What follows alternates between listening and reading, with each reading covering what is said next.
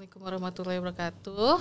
Selamat siang uh, semuanya. Terima kasih uh, kepada bintang tamu kita hari ini, gestar kita, uh, Mbak Anis Hidayah. Yang sebenarnya Mbak Anis ini juga pernah ngajar di ini juga ya, masih masih, masih ngajar juga. Semester ini juga masih nih di uh, prodi HI ya Mbak ya untuk mata kuliah migrasi internasional. Ya.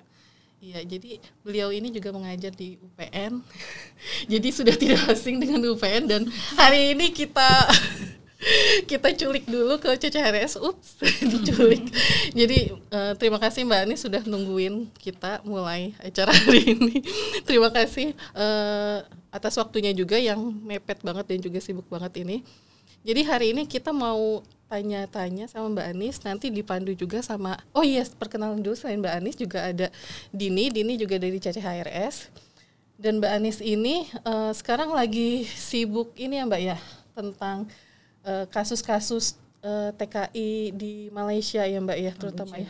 Dan juga Kamboja ya Mbak ya kemarin terakhir ya. Hmm. saya lihat di Instagramnya oke okay, mungkin uh, Dini bisa mulai untuk bertanya ke Mbak Anis uh, kan beberapa bulan yang lalu gitu ya mbak ya. Beberapa bulan ini um, banyak isu mengenai kekerasan pekerja migran Indonesia gitu. Salah satunya ada di Malaysia. Nah itu tuh uh, akar masalahnya tuh kenapa sih mbak? Sampai bisa apa sih uh, separah ini gitu mbak?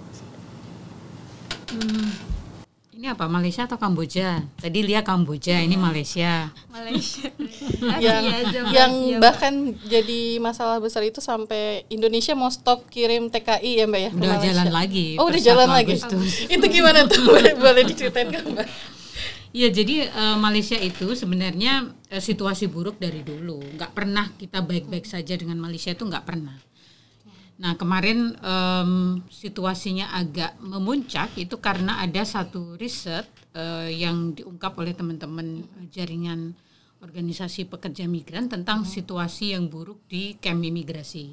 Dari dulu kamp imigrasi Malaysia itu memang uh, buruk banget. Riset Migran Care terakhir 2019-2020 itu kan juga buruk banget gitu situasinya. Jadi uh, pelanggaran HAM, kekerasan di dalam kamp imigrasi itu uh, luar biasa kan. Jadi mereka banyak yang meninggal, ada hmm. kekerasan fisik juga di dalam, orang uh, makan tidak layak, diperlakukan sangat tidak manusiawi, bahkan ibu hamil, uh, bayi itu juga tidurnya di lantai gitu ya. Akses hmm. air air bersih itu nyaris nggak ada orang uh, apa uh, bisa minum bersih itu juga susah gitu di camp imigrasi dan selalu overload gitu kapasitasnya. Harusnya misalnya kapasitasnya uh, selalu melebihi uh, sampai sekian ratus persen gitu karena saking penuhnya gitu. Nah itu ke, uh, kemarin uh, disorot gitu.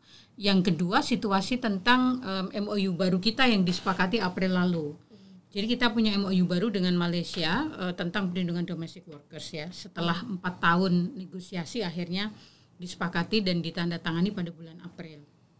Nah di dalam MOU itu ada beberapa uh, progres ya substansi MOU itu soal uh, jam kerja, soal paspor tidak boleh dipegang majikan, ham-ham uh, pekerja migran itu relatif uh, dijamin dan juga ada mekanisme baru yang disepakati oleh dua negara gitu. Jadi aja ada namanya one channel system uh, mekanisme semi G2G gitu yang dibangun gitu ya oleh dua negara secara online. Tetapi uh, setelah penandatanganan MOU itu Malaysia uh, menerapkan uh, mid online system.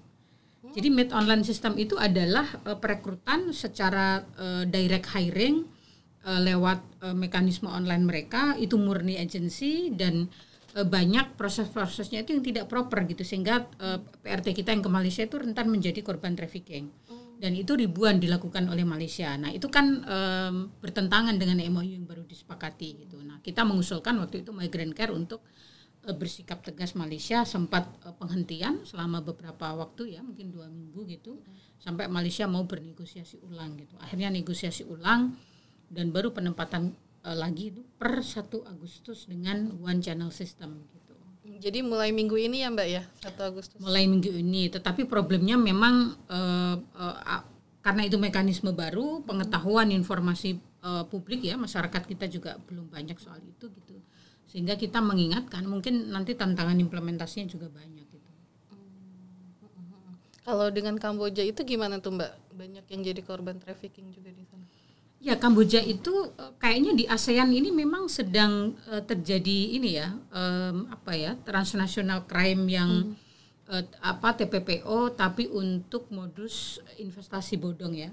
Di Indonesia oh, kemarin kan gitu. juga sempat rame kan, ada binomo, ada yang lain-lain, ya, banyak ya. yang ditangkap ya orang kaya-kaya baru yang ternyata itu adalah uh, judi online, investasi bodong gitu. Nah ini di Kamboja ini teman-teman pekerja migran lagi kena perangkap uh, itu korbannya tidak hanya dari Indonesia tetapi juga dari Filipina, dari Vietnam, dari negara-negara lain juga. Uh, mereka direkrut secara online melalui media sosial Facebook ya. Uh, direkrut. Bahkan prosesnya itu lewat messenger Facebook gitu. Sangat meyakinkan ini perusahaan apa bergengsi gitu. Mereka akan direkrut sebagai admin sebagai macam-macam gitu. Tetapi sampai di sana ternyata itu investasi uh, bodong ya investasi uh, palsu gitu yang itu korbannya ratusan gitu tahun lalu yang dipulangkan itu atau tahun lalu itu korbannya 199 tahun ini udah 298 kemarin yang baru dievakuasi 62 Baru kemarin sore Migranker dapat laporan lagi ada 135 yang juga masih di mes perusahaan yang menghadapi situasi yang eksploitatif. Oh. Jadi mereka direkrut pekerjaan lewat uh, Facebook, Facebook gitu? iya. Oh. Jadi nama Facebooknya itu banyak sekali. Salah satunya itu kerjasama Indonesia Kamboja gitu. Jadi seolah-olah itu resmi. Nah itu kan manipulatif banget gitu. Nah teman-teman banyak yang tertipu karena itu mungkin pengetahuan mereka terbatas. Situasi ekonomi sekarang kan juga sulit ya pasca pandemi. Itu asal mereka di Indonesia itu dari mana aja tuh, Mbak? Jadi mereka dari uh, Indragiri Hilir ya, hmm. Riau, kemudian dari uh, Medan, Sumatera hmm. Utara, dari Jambi, dari Jawa Timur itu dari beberapa daerah, Jember, Banyuwangi, kemudian dari hmm. Jakarta, Depok hampir dari uh, berbagai wilayah di seluruh Indonesia. Hmm, karena online itu ya mbak ya. Karena online. Nah terus uh, tahunya mereka jadi korban di sana kerjasama dari pemerintah Kamboja kan yang ini yang membantu atau gimana tuh apa? Karena kedutaan? pekerja migrannya yang mengadukan gitu. Jadi sebenarnya oh. mereka uh, juga sudah melapor ke KBRI gitu uh -huh. ya. Tetapi kan ini uh, kalau uh, konvensi Wina kan tidak memungkinkan KBRI kita menjemput uh, korban di tempat lalu dievakuasi dibawa ke KBRI kan. Kita kan tunduk pada hukum internasional. Sehingga uh, KBRI memang melakukan komunikasi dengan kepolisian setempat gitu. Bahkan Menlu minggu ini kan juga ke sana gitu. Tetapi kepolisiannya itu kita menduga memang ada banyak oknum ya yang yang bekerja untuk ini gitu. Sehingga lambat sekali gitu memproses gitu tetapi dua hari lalu bisa dievakuasi akhirnya 62 dan tapi yang lain ternyata masih banyak gitu. Hmm, itu yang baru ketahuan ya Mbak ya, tapi banyak itu yang, yang baru ketahuan. ketahuan. Kita menduga mungkin sampai ribuan korbannya. Oh, Dari pihak pihak Facebooknya sendiri itu gimana Mbak? Ada tanggapan nggak?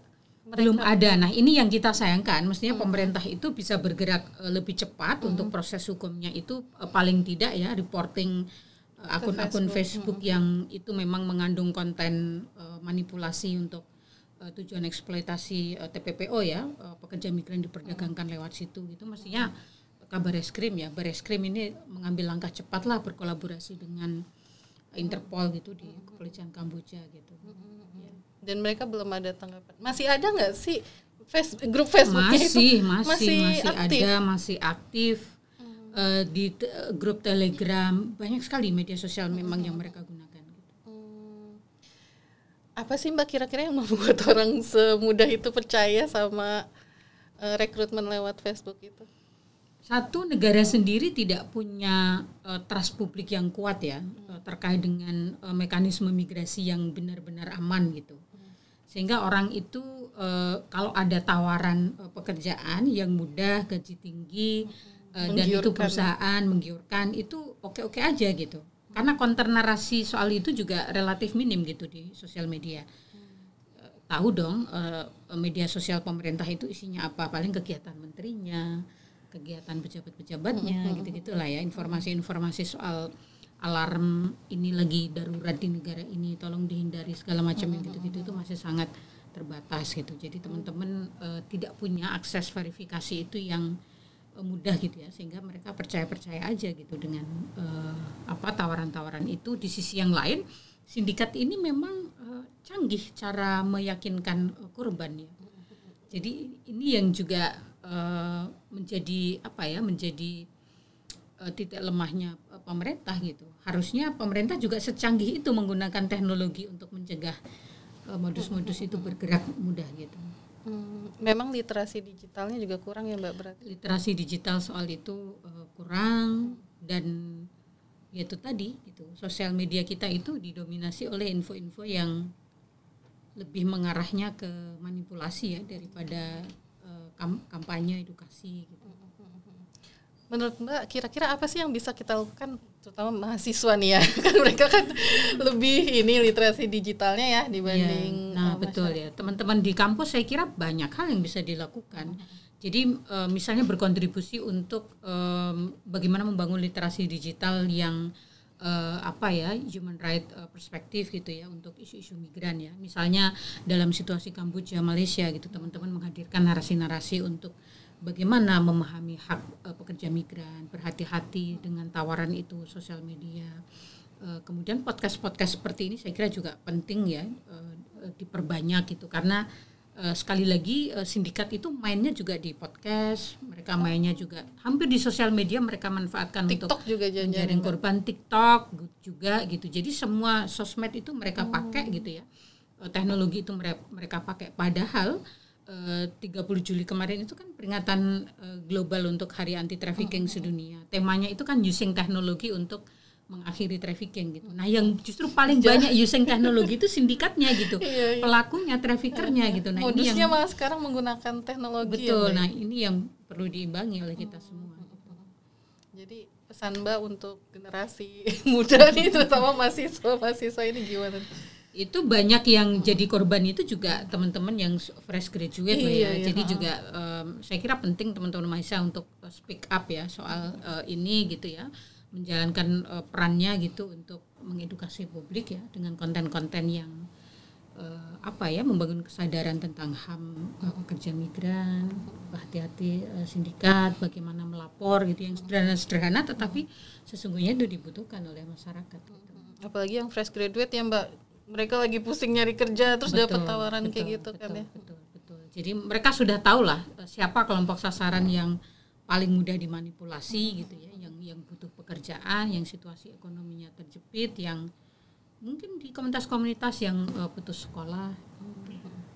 Ini ada pertanyaan tambahan ya tadi uh, Mbak kan maksudnya ini dari Facebook gitu kan info-infonya gitu nah harusnya kan udah ada beberapa gitu mbak yang ketahuan ini tuh dari mana sih gitu beritanya gitu. Nah dari lembaga migrannya sendiri gitu udah ada permintaan ke pemerintah belum sih mbak? Kayak diblokir aja dong ini sudah sudah. Kami uh, sejak tahu ini uh, modusnya itu lewat Facebook kita juga meminta pemerintah untuk segera berkomunikasi dengan Facebook begitu ya untuk uh, bekerja sama gitu. Pemerintah Indonesia secara resmi bekerja sama dengan Facebook untuk memberantas uh, eh, TPPO yang mereka menggunakan uh, media sosial ya Facebook dan yang lain-lain untuk uh, mencari korban gitu uh untuk menjemput uh, korban gitu. Nah mestinya itu yang mendesak sih untuk segera dilakukan. Tapi belum dilakuin sampai sampai hari ini alhamdulillah belum. Hmm. Jadi Facebooknya juga belum ada ini mbak uh, apa? Uh, belum ada. Rip, uh, jawaban gitu belum ada. Jadi Mungkin Facebook pemerintahnya Indonesia. juga belum okay. sejauh mana pemerintah sudah berkomunikasi atau belum kan? Oh, karena memang harus lewat pemerintah ya. Kalau dari migran care langsung ke Facebook bisa? Ya, kita juga uh, sudah melaporkan beberapa akun-akun yang ini. Mereka kan juga perlu waktu untuk verifikasi segala macam. Ya. Jadi memang butuh kerjasama semua pihak ya Mbak ya, Betul. ya buat itu ya. Terutama antar negaranya juga ya. ya. Kalau dari Indonesia sendiri, yang titik paling krusialnya gitu, Mbak, yang paling kritisnya yang uh, bikin orang-orang tuh paling ini, apakah karena COVID gitu, jadi orang-orang kan ya, juga ya. banyak yang kena PHK atau gimana? COVID itu kan juga makin um, dampak strukturalnya kan banyak untuk pekerja, uh, pekerja migran juga. Dan Eh, bekerja ke luar negeri kan juga sudah ditutup lama. Di dalam negeri juga banyak PHK gitu. Sehingga itu juga berpengaruh banyak ya. Kebutuhan orang atas akses uh, pekerjaan itu uh, mendesak saat ini gitu. Jadi begitu ada tawaran pekerjaan tanpa saring begitu ya ternyata itu adalah sindikat trafficking gitu jadi ini ini yang uh, pemerintah menurut saya mesti uh, cepat ya kominfo mungkin juga perlu membantu nggak hanya Kemenaker BP2MI gitu untuk segera uh, bagaimana memberikan konter narasi yang uh, lebih apa ya edukatif gitu kepada masyarakat soal ini. Oke. Okay. Dini ada lagi kah? Penasaran aja sih, bahkan uh, sempat diberhentiin yang di Malaysia kan sempat dipulangin semua gitu. Terus Agustus tuh diberangkatin lagi. Nah ini kan sekiranya tuh udah empat hari lah mbak gitu itu tuh gimana sih mbak situasi di sana apakah masih sama atau pemerintah di sana tuh udah memperlakukan MOU-nya dengan baik? Hmm. E, pemberhentian itu kan sikap politik ya. Hmm. Jadi tidak otomatis kemudian di lapangan pekerja migran ditarik karena kita memberhentikan enggak. Jadi e, dan yang sudah jalan e, proses e, kemalisannya tetap jalan pemberhentian itu khusus yang baru akan uh, daftar ke Malaysia. Jadi hmm. selama periode 13 Juli sampai 1 Agustus itu tidak ada pendaftaran baru untuk ke Malaysia sebagai bentuk uh, tegas uh, pemerintah Indonesia ke Malaysia. Tapi bagi mereka yang sudah uh, proses tinggal berangkat ya tetap bisa berangkat. Yang baru sama sekali itu yang diberhentikan. Nah, per 1 Agustus itu kan periode dibuka kembali ya. Hmm. Uh, tentu uh, juga butuh waktu, nggak bakalan kemudian dalam uh, 1 Agustus karena ditetapkan penempatan kemudian orang ribuan ke Malaysia juga oh, tidak gitu apalagi ini juga mekanisme baru gitu. Berarti situasinya masih agak sama gitu ya Mbak kekerasan situasinya masih uh, sama mungkin yang perlu diantisipasi perbatasan-perbatasan hmm. karena titik kita dengan Malaysia kan banyak banget iya di Kalimantan juga iya ya. betul hmm. oke okay. Mbak Anis gimana sudah berapa menit kita di sini kita takutnya Mbak Anisnya iya, iya Terima kasih banyak ya Mbak ya. Sama-sama. Udah 20 menit lebih ternyata. kasih banyak Mbak. Yuk, sama-sama. banget nih. Jadi nunggu-nungguin. Semoga cepet uh, selesai ininya ya Mbak. Amin. Amin. Karena memang oh, ini masih direkam kayaknya. Closing aja dulu. Iya. Mungkin nanti lain kali kita bikin acara yang lebih besar gitu ya Mbak ya, ya soal ini ya, terutama untuk mahasiswa yang fresh graduate ya, ya. jangan sampai mereka malah jadi korban gitu ya, ya Mbak ya. Terima kasih banyak Mbak Anis. Yuk, sama-sama. Dini uh, silakan. silakan apa? Di closing. ya mungkin uh, kita akan ada lagi Mbak sama uh, dua minggu lagi ya kira-kira sama ada tamu dari ini dari Dili dari kementerian dari sana juga mau jadi bintang podcast juga di sini mudah-mudahan nanti juga sama mereka apakah ada ini juga mbak kasus trafficking trafficking Viking di mana-mana. Mm, jadi uh, nanti untuk selanjutnya nanti Dini juga akan jadi ininya apa? Hostnya. jadi hostnya. Karena kita memang ini khusus untuk mahasiswa sebenarnya untuk memensa, uh, memfasilitasi mereka gitu, okay. Mbak. Iya, jadi supaya bisa banyak belajar juga gitu. Terima kasih banyak Yuk, sama-sama. Ketemu lagi nanti di mata kuliah yang akan diajak sama Mbak Anis dan mungkin juga kita akan kerjasama juga ya Mbak ya nanti ya. sama Migran Care ya untuk acara-acara yang lebih uh, ini lagi. Siap. Baik, terima kasih banyak Yuk. Mbak. Terima kasih semuanya ya. atas waktunya. Terima kasih banyak Mbak. Semoga sukses. Amin. Nanti ke PPM. ya.